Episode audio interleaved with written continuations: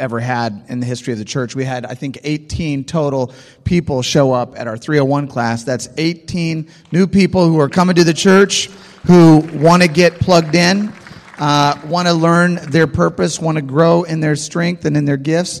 Yeah, I see you, Amanda. I think you're right over here. If you're wondering, you are. I think right. No, I'm just kidding. Um, so, uh, you know, and, and, and, and it's amazing, you know, and somebody pulled me over to the side uh, after the session and they said, I got to tell you, what blows me away about this church is that people from all different backgrounds and different uh, stages in life come together and worship together as one.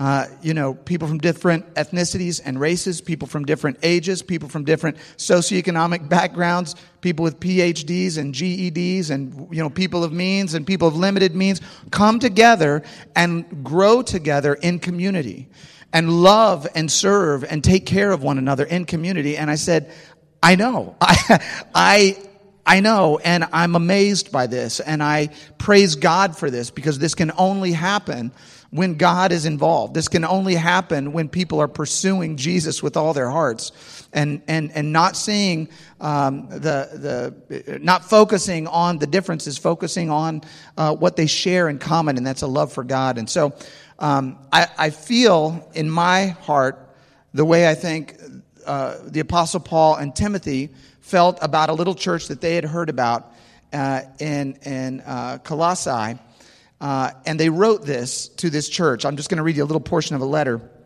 that they wrote. It said, We always thank God, the Father of our Lord Jesus Christ, when we pray for you, because we have heard of your faith in Christ Jesus and of the love that you have for all of God's people, the faith and the love that springs from the hope that's stored up for you. So Paul is saying, and Timothy is saying in this letter, he's saying, we just think he was actually in prison at this time and he's saying we just every day we just thank god for you and we praise god for you because you guys are this vibrant growing community of followers of jesus who are exhibiting faith and love and hope and your reputation for that is spreading all over the world and that's was that was happening. And then you look at some of his other letters and he's saying the same thing. To other little churches that are growing because that's what's happening all over the first in, in, the first century all over the world. These little gospel communities these little communities of people who prior to this moment had nothing in common would not have interacted with each other are coming together serving jesus following jesus loving one another forgiving each other serving the community at large and it's transforming the world. Within a few decades the world is literally turned upside down because of what was happening in these communities. Uh, Rodney Stark, who is a, a, a, professor of sociology of religion at Baylor University, he writes about the, the church in the first century. And this is what he says in one of his books called uh, The Rise of Christianity. He said, To cities filled with the homeless and impoverished, Christianity offered charity and hope. To cities filled with newcomers and strangers, Christianity offered an immediate basis for attachment. To cities filled with orphans and widows, Christianity provided a new and expanded sense of family. To cities torn by violent ethnic strife, Christianity offered a new basis for social solidarity. And to cities faced with epidemics, fire, and earthquakes, Christianity offered effective health and nursing services. Then he says this He says, What, brought Christ, what Christians brought was not simply an urban movement but it was a new culture. He said Christians brought into the world a new culture. And it was a culture that transcended race, and it was a culture that transcended socioeconomic background. It was a culture that transcended religion, and it was a culture that embraced the unembraceable and reached out and touched the untouchable and loved the unlovable, and it transformed the world. It changed the world, not only for those who belonged to it, but for the people that lived in the community around it. That was the first century Christian movement. But over time, throughout history, something has happened.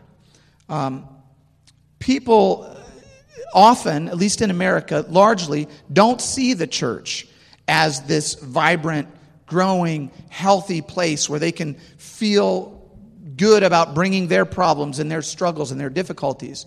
A lot of times the church is viewed as divisive and judgmental. uh, and irrelevant. In fact, um, in a book called Unchristian, the authors did a, a survey of American 16 to 29 year olds. It's a very thorough survey, survey. And what they found is that young Americans 16 to 29 largely found, when they thought about Christianity or the church, they found it to be judgmental, hypocritical, anti intellectual, homophobic, insensitive, hyper political, and boring. that's not us, you guys. I mean, that's not what we're supposed to be. That's not what we're called to be. That's not what the church is, right? That's not what God has, you know, Jesus didn't come and say, I, you know, I want you to form a judgmental, hypocritical, anti intellectual, homophobic, insensitive, hyper political, and boring group of people um, to go out and offend the world, okay? So if this isn't us, if, if, we're, if we're more like the, the, the description by Rodney Stark and by Paul and, and by Timothy, then how do we get from there here in terms of what the world sees and back to there? uh, which is a, a, a, vibrant community that transforms the world in which it lives. Um, I told you last week, I introduced uh, Christian Schwarz to you, the guy, the researcher that did all sorts of, he looked at a thousand churches, 32 different countries, 18 different languages. He and his group analyzed 4.2 million responses from all these churches, and they distilled all of their findings down into what he found to be eight basic principles that defined healthy, vibrant, growing churches. Churches that were reaching out effectively into the community. Churches where unchurched people actually enjoyed coming. Um, churches that, you know, were, were effective at, at, at, helping people in their community and also growing and, and helping the people in the, in the church itself. Um, and I talked about the first four of those eight principles last Sunday. So if you were not here last Sunday, you can just go on our website, ucityfamilychurch.com, and go on the sermons page and listen to that sermon and download the notes. Um, but today, I'm going to talk to you about the last four principles that Schwarz talked about. The last four principles that define that breed of churches that are, that are sort of making a difference in their community, that are really striving and pushing to, to bring hope and restoration and healing and faith and love and mercy into their world. Um, and the first one that he talked about, I really like because I know I'm biased towards U City Family Church. I happen to think we're the best church in the world, but I mean, that's just me. But no, um, we're just part of the great church. But, but, the, the first principle that he talked about in the second group was what he called inspiring worship services. You can follow along in your sermon notes if you um, if you'd like to. Inspiring worship services. Um, I was at the Global Leadership Summit. Uh, I think I mentioned that a couple weeks ago, which was at Willow Creek in Chicago. And at this summit, it was all, the whole summit was directed at leadership. And so they brought in all of these great leaders to talk about leadership and how to be an effective leader and how we grow as leaders and building up leaders and how you can become a better leader. And it was an amazing summit. And I just sat there and I just breathed in this atmosphere of leadership. And I scribbled down a ton of notes, most of which I can't read at this point. But I just, it was, it was just this environment where, you know, it was inspiring. In fact, that word, inspire, inspiring, it, it, actually means to breathe in. So let me, let, me, let me have you all participate with me just for a minute. Everybody just take a deep breath, just right where you are. Just and let it out. Somebody just let it out with a little cry. That's so sweet. Um, that's what inspire means. It means to breathe in. An inspiring worship service means that we are breathing in hope, we are breathing in faith, we are breathing in life, we are breathing in newness, we are breathing in God's presence, God's Spirit into our life. In fact, I, if I took a poll, and you don't have to raise your hand, um, it just reflect on this in your mind. Like, think about why you came here today. If you, you know, think about why you came here today. You may have come out of guilt. You may have come out of habit. You may have come out of force. Like if your wife said, you better get, you know. Um, but I, I think that if we polled the, this congregation, most of you, that's, those aren't the reasons you come. The reasons you come, the reason, one of the reasons you come is because something happens in this environment where you, maybe it's during the singing, often it is for me. Maybe it's during the preaching. Maybe it's during the communion. Maybe it's during the offering. Maybe it's when you're interacting with other people. But something happens in this environment where you breathe in hope. You breathe in inspiration. And you say, man, I feel like something important and powerful and, and transformative happens when I go to that place. And so I want to come back. That's what an inspiring worship service is. In fact, when Jesus would talk about um, the Spirit, the Holy Spirit, he would talk about it in the metaphor of breath. If you look at um, uh, if you look at John chapter four, he said, "A time is coming, and now it has come when the true worshipers," he said, "will worship the Father in the Spirit and in truth." This word "spirit," the, the Greek word for this is pneuma, and that means breath. It means wind. It means life. It means air in motion. God is saying, and Jesus is saying, when we are experiencing God's presence, it really should feel like a, a, breath of fresh air. It should feel like that for the hour and 15 minutes that you are here, um, you're experiencing something that's liberating, not oppressive and repressive and judgmental and cracking down. You should experience like, you should leave here going, man, I feel, I feel good about that. And it may be that you're in a, a, time of reverence. I'm not saying, you know, that, you know, that you have to be chipper all the time, but it may, it may be that even that reverence, even that solitude, even that quietness is refreshing to your soul. We want to create a, an environment where that happens. So here's what I want to challenge everybody to do. When we come to U City Family Church, and I, like I said, I think our church does this great. I mean, I leave inspired. Um, in fact, I love going over to the growth track and, and doing the growth track because I find that to be inspiring. Um, but, but when we're here, we just focus on what God has for us. We focus on His Word. We focus on singing. We focus on you know, each other. We focus on, uh, uh, you know, pursuing God and letting the distractions and everything that we bring with us during the week to, to sort of filter away um, all the things that kind of the madness of our lives, just kind of let that fall away and we just focus on God. We just breathe in His presence. And it's just an inspiring, powerful, life transforming worship service. I don't, I don't know about you, but there have been many, many times in my life where I'm sitting in a church, in a church pew, and I know, I, I couldn't put my finger on it, but something is changing in me. So, you know, I'm hearing things, maybe the preacher isn't even saying them, but I'm hearing things from the word that just resonate with me. They just stick, and something shifts in your life. That's what an inspiring worship service is. So that's what we're striving to do here. But then you say, okay, well, if I come on a Sunday and I get inspired, you know, and I walk out of here with a breath of fresh air, what about, you know, Monday and Tuesday? And, and then that breath just starts to, you know, and the boss is on you, and, you know, the schoolwork is hard, and your friends are, you know, bugging you, and, you know, problems in the relationship, and it's just, yeah, it just starts to, uh, right? So, do we just then, like, wait till next Sunday to get that breath of fresh air again? Well, Schwarz said that for every vibrant, healthy, growing church that they looked at, they also had in the middle of the week at some point what he called holistic small groups. Holistic small groups. These are groups that, that are about the whole person. Um, I, many of you may know uh, the author C.S. Lewis. Uh, C.S. Lewis, I reference him every once in a while, is for me like not only my hero, but he's one of my, what I would call a spiritual father to me, even though I never met him. Um, and I don't really look like him. So it's, uh, but he, he wrote a book called Mere Christianity. And it was while I was reading that book um, that I became a Christian. I, I was actually like literally reading the book the moment that I became a believer in Jesus.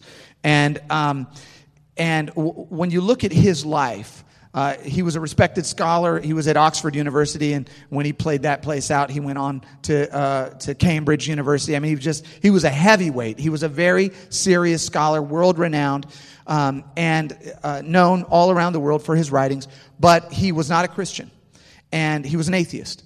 And he uh, began in the early 1920s to explore these questions that he had. He would have called himself a materialist. In other words, the only thing that exists are the actual carbons in the material that we see. There's nothing supernatural or there's nothing beyond the physical.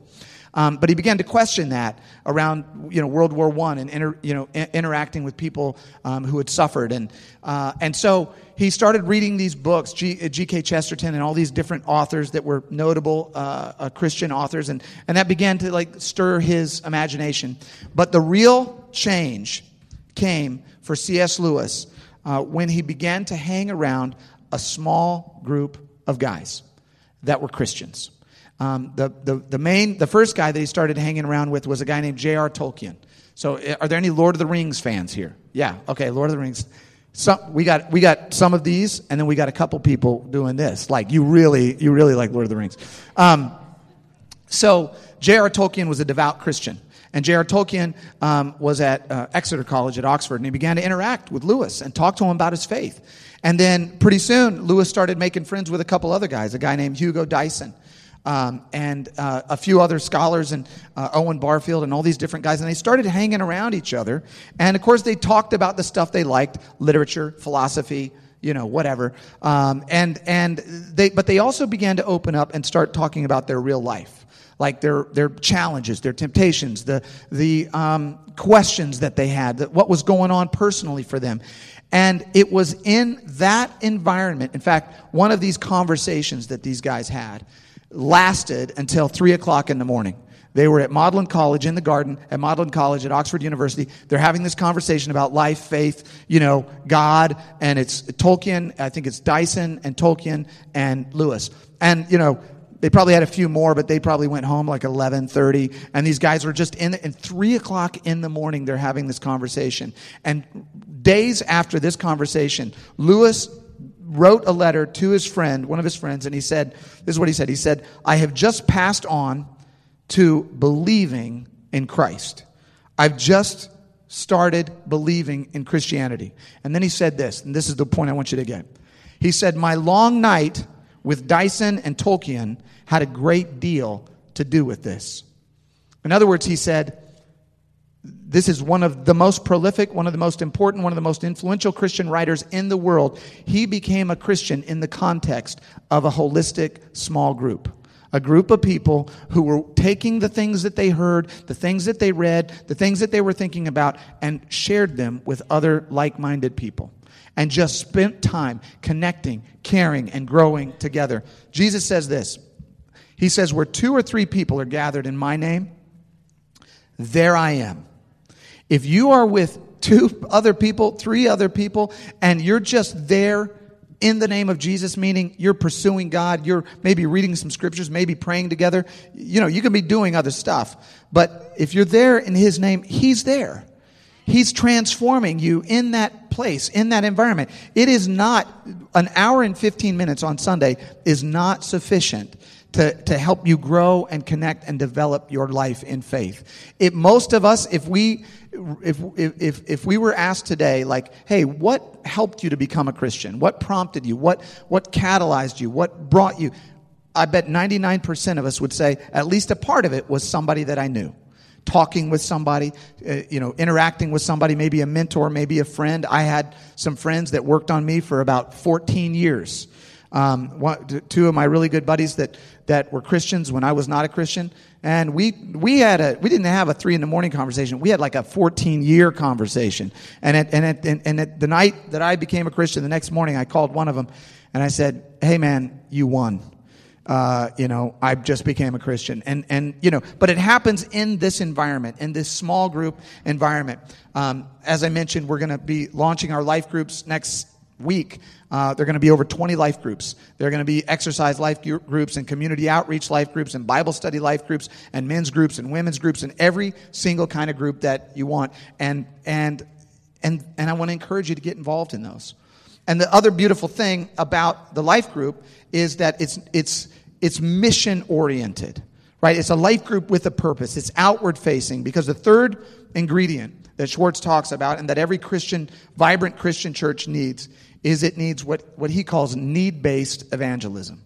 Need based evangelism. Um, has have any of you ever received something? Maybe somebody gave something to you that you didn't really need. You know, like at your birthday or Christmas or something, right? So when I was 12 years old, my sister gave me a beautiful, decorative faux gold plated razor. Um, and this is what it looked like. And I was 12, okay? I didn't need this razor at 12. I actually didn't need it at 13 or 14 or I was like 19 before I busted this thing out. And I still only need it like once a month, you know, no. Um, she brought, and, and you know, it was a good gift, but it was like, that's not where I'm at, right? I'm just not in the razor stage right now. I'm like still with Tonka cars or whatever, you know. Um, but, but, but need based evangelism means that we are meeting as a church people where they are now, not where we want them to be. Um, we, want, we want to meet, like when people come to church, they come because they have a need.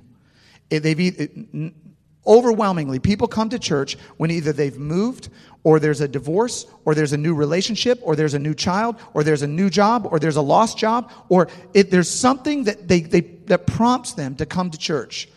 And you may say, yeah, well, you know, what they really need is Jesus. And that's right. They really do need Jesus, but they may not know that they need Jesus right now. They may just know that they've got a problem that needs to be addressed. We want to meet people at the need that they perceive, right? At the need that they perceive. And um, and then we go, we go from there.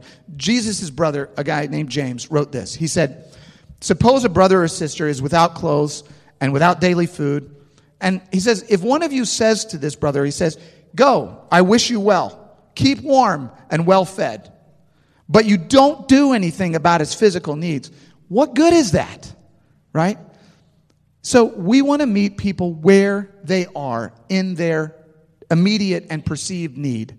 Um, if you've ever taken like a psychology class, you'll remember this Abraham Maslow, Maslow's hierarchy of needs. I don't know if you ever um, know that, but but he was this sort of very prominent uh, 21st century psychologist, um, and he said that a person couldn't couldn't pursue a, a, greater need until they had met a lower need. All right. So here's how he said it. He said, the first thing that people need, they need to meet their physiological needs. These are like your survival needs. And you're not worried about any other need until you've got this squared away, right? You're not worried about life fulfillment when you don't have anything to eat. All right. So he said, physiological food, water, shelter, safety. He said, then once they've accomplished this, then what they need is belonging. They need to be part of a group. They need love and affection and community. But they don't really need that until the first need is met, right? And then he said, after they've got that, then they need esteem. And this is like a, a sense of worth, a sense of accomplishment, a, a, you know, that they're making a contribution in the world. And he said the fourth need is fulfillment. This is where they need to know that they're what their purpose is in life, what they're really about, that they're making a difference, that there's something really, you know, that their life matters, that it really counts, and why does it matter, right? But they're not, they're not interested in number four if they don't have number one, right? And so, you know, Jesus was, you know, 2,000 years before Abraham Maslow, but he had this down. Jesus was masterful at this. If you look at uh, the way Jesus called his followers in, in the book of Luke. There's this great, great passage, and it's Luke 5, so I'd encourage you to look it up after, uh, after church today. But Jesus goes, and there are some guys that he wants to be a part of his uh, team. And it's Peter and Andrew and their brothers, and James and John and their brothers. Uh, and these guys are fishermen. That's what they do, that's their trade, that's their livelihood. Jesus could have gone to them and said, um, Peter, Andrew, James, John, go into all the world and preach the gospel to every creature. You know, that's your purpose in life. That's your fulfillment in life. And they're, by the way, trying to pull fish in to the boat, right?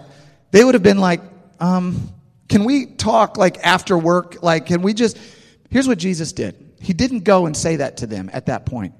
He went to them and he said, Hey, if you guys want to catch some fish, you need to throw your nets on the other side of the boat. And the Bible says they threw their nets on the other side of the boat, and their nets came up and they were almost bursting because they were so full of fish. In other words, Jesus said, Look, I know what you guys need right now. You need to survive. You need to just take care of your physical needs, and I'm going to provide that.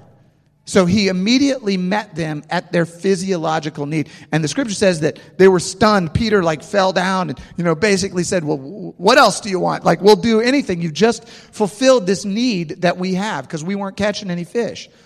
And that's when Jesus said, Here's what I want you to do I want you to follow me. In other words, he said, I want you to belong. I want to provide a place where you can be a part, where you can be in community with me, where you can belong with me and what I'm doing. And then he spent the next three years with them and he trained them and he mentored them and he discipled them and he prepared them and he equipped them so that they could go out and accomplish something so that they had confidence in what they were able to do. He prepared them for three years so that they could have some sense of esteem, some sense of what it was all about to go out and, and, and make a difference in the world. And then at the very end, he said, that's when he said, now, here's your purpose in life. Go into all the world and preach the gospel to every creature. Go and do this. And that ultimate sense of fulfillment, that ultimate purpose, that ultimate directive, that ultimate challenge of like, this is what you were made for. That's what he ultimately gave to them. And then he left and said, do it. And in fact, every single one of us that are here today in this room are here because of what they did, because they went out and fulfilled this purpose. But Jesus, you see, met them at the point of their need. We want to be a church that meets people at the point of their need. We want to be a church that reaches out to people wherever they are and just helps them take that next step. Whatever that next step is, just take that next step. Yes, we want we ultimately have a vision that we want everybody to be fully committed followers of Jesus on fire, discovering their purpose, living it out. That's our that's our aim, right? But we got to meet them right there where where you're at. We got to meet you right where you're at and just take that one that next step. That's all, just that next step. Um, we're actually going to do, uh, uh, uh, starting a, an initiative this week. Um, Verl Klein is going to be leading um, uh, a homeless initiative. We're going to have a planning and brainstorming session on Wednesday night to try to figure out and start to think about and pray about how can we help to serve people with very basic physiological needs in our community. How can we do that, right? Community outreach groups that are be starting next week. We're going out and feeding people and clothing people and, and you know, helping people get job skills and resume skills and, you know, like just meeting people where they're at, right? So if we're a church that does that, then we're a light in our world. We're a beacon of hope. You know, we're a fountain of peace. We're, we're actually a sanctuary of healing for people if we can meet them where they have a need. And then this is the last one. Um, and I, I really, I mean, this is really one of the most important ones. I mean, they're all super duper important. Um, but this is one that I love our church about. Uh, and he said this, Schwarz said this, that the Christian community, these thriving, vibrant Christian communities, are characterized by what he called loving relationships. Loving relationships. Um, in fact, the way they measured it was how, they, they, in, their, in their study, the way they measured what they called the love quotient was how much time people spent with one another outside of uh, church sponsored events and like if you know people went to each other's homes and hung out with each other and went to the movies together and just did stuff that wasn't at church that's how they kind of measured loving relationships. How how rich how deep were these relationships that were being built in in the church? Um, i'll never forget one of the very when we first started U City family church almost four years ago um, it was one of those sundays where i had been working all week at, at the, the law firm and i crammed for my sermon on saturday um, and you know just kind of just barely holding on like do i even understand what i'm about to say? Um, and i came and it was just you know it was a good service but it was it just was you know i was on the setup team at that point you know so like come to church and move the things and and um, you know and so after church everything was put away and i'm just kind of like exhausted and a little bit depleted you know and i walk down one of these aisles and i walk out into the lobby and, you know, I was also sort of under the misapprehension at that time that really, you know, um, so much of this was on my shoulders. Like I really just had to, you know, I, I had to carry this, you know. I, I, didn't realize that, you know, actually, man, you're just, you're just a manager. You're just kind of a plug and play guy. This is God's deal. He's got you here, right? And you're doing it, but this is not your deal. Um, and, and so I, I, I walked out and I got to the lobby and I got right to the doors of the lobby. And I, you know, I looked around, I, I, I, stopped there, and there were people all in the lobby, people that had, you know, left the church and, I mean, left the auditorium, they were out in the lobby. And they're just hanging out with each other. And they're talking and they're laughing and they're asking about, about each other's lives and they're having an awesome time. And nobody noticed me. And it was awesome. Because I'm standing there going, I don't have to do anything. Like, this is, people are pursuing love for one another and love for Christ right here on their own. So I just slipped out, went home, took a nap, like a nap like you wouldn't believe. I'm like, man, praise God. Man, just keep on talking, folks. I mean, it was, it was amazing because it exemplified what I think that, that Schwarz is talking about is that we model these loving relationships, right? We build these loving relationships, and by them, the world knows that we are Jesus' disciples. The way that we love one another.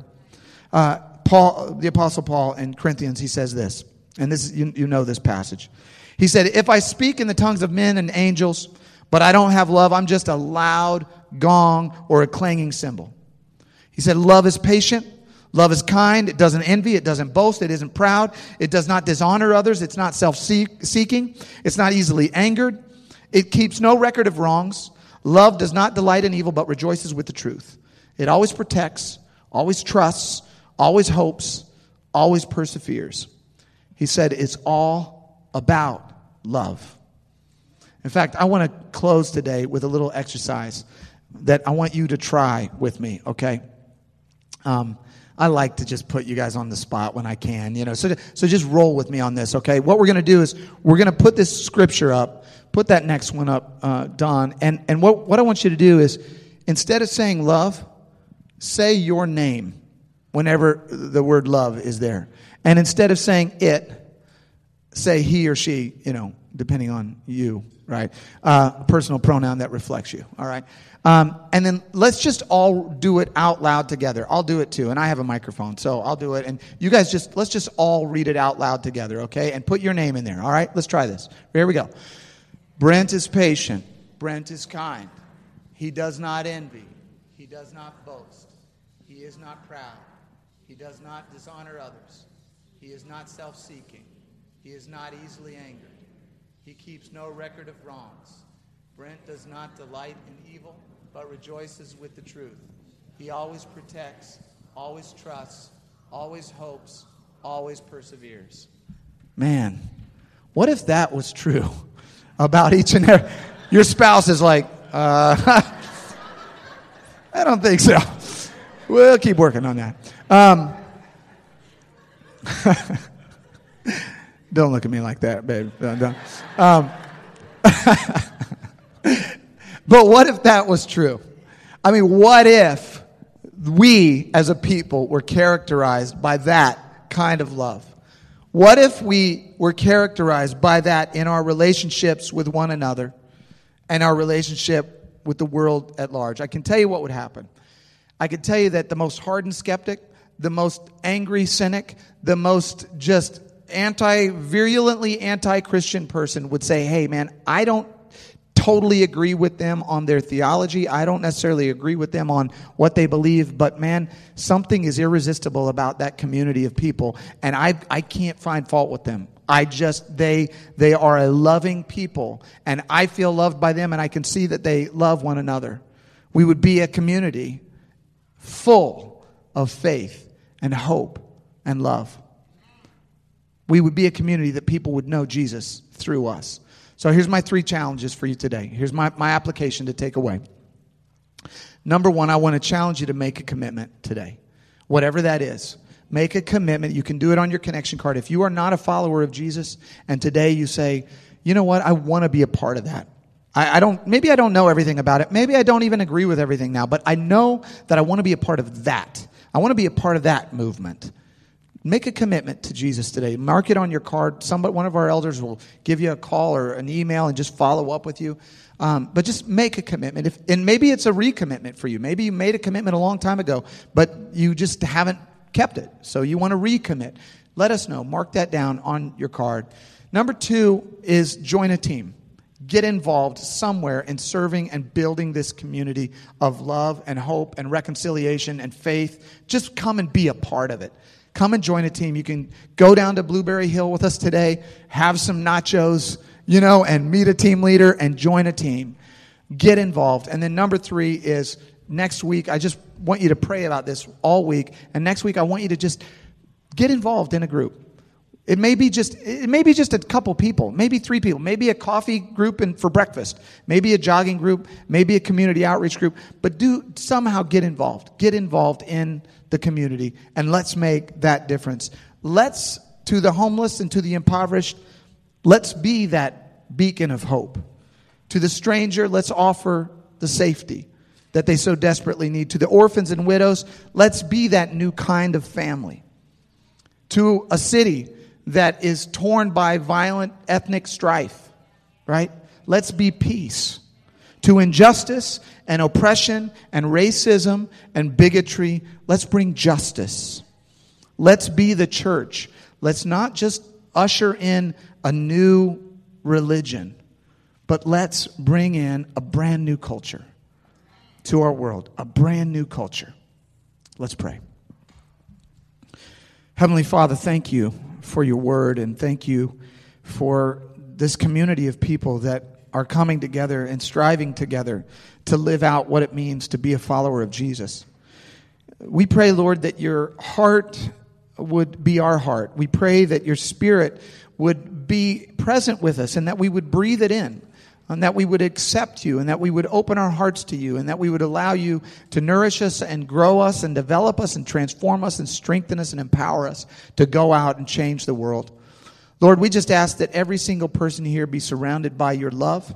We pray that they be surrounded by your comfort and your peace and the peace of your presence that your Holy Spirit would bring a breath of fresh air into the hearts and the minds of people who are struggling and who are challenged by difficulties at home and at school and at work. We just pray that this would be a place where they experience that breath of fresh air where their hearts just open up, their lungs just open up, and they just experience you. And they take that with them and get involved in a group, and they take that out into the community, and we go change the, the world with our love for one another, God. I just pray that we would exemplify that, that we would bring in that new culture, Lord, that we would transform the way our world at large views the church. And that people, even the hardened skeptic and the person who's uh, angry and bitter about God, would look at us and say, there's something about that group of people, and I want to know more. Father, help us to be that, we pray. Give us your strength. Help us to do it with joy. In Jesus' name, amen. Amen. I would ha- have our music team come on up now. I'm going to close just by um, inviting you to worship with us in a few different ways um, that we do here. Number one is just that connection card. Uh, if you have a prayer request, or you want to get involved, or you want to join a team, um, or you want to meet, uh, you know, somebody, uh, want to meet with a pastor or whatever, let us know. Um, just put that on your connection card and drop that in the basket. Another way that we worship here at U City Family Church, and this is only for those that are our members and that call this their church home, we worship through our generosity. Um, that's how we can support Avenues Counseling. In fact, that's a, a good point. Uh, if you want uh, to, your offering to go directly to Avenues today, or a portion of it, or whatever, mark that on your envelope, okay? Just mark that on your envelope and say, okay, I want this to go to Avenues. Um, uh, and we will make sure that that goes directly to Avenues Counseling Center. We believe in what they do. Um, but I would want to encourage you just to give today. If this is your home church, uh, be a part of what we're doing. Be a part of how we're, you know, helping the homeless and feeding the poor and being a part of, of changing our community. I invite you to, to do that. And then another way that we worship is we take the bread and the cup because this whole thing, this church that we're talking about, this inspiring worship service and all, you know, these holistic small groups, all of that, it just revolves around one thing. It revolves around the death, the burial, and the resurrection of Jesus Christ. That is it. That's the whole thing. Other than that, everything is window dressing. That's the moment. That's when Jesus, you see, met with his disciples the night that he was betrayed, and he broke bread and he gave it to them, and he said, Eat, this is my body that's being broken for you. And he poured the cup and he said, Drink, this is the blood of my covenant. This is being poured out for you. And what he was saying is, I'm getting ready to go and sacrifice everything for you to meet those needs so that you can have fulfillment, that you can have a relationship with God, that you can know God and, and, and be in relationship with Him. I'm getting ready to do that for you. And then he said, Do this in remembrance of me. So we take the bread and we take the cup.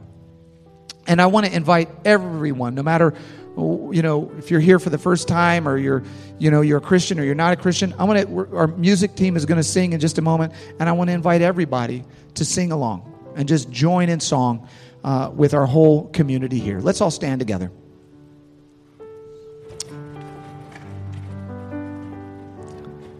As our music team now begins to sing, I want to invite every single one of you to worship in any or all of these ways. Come worship now.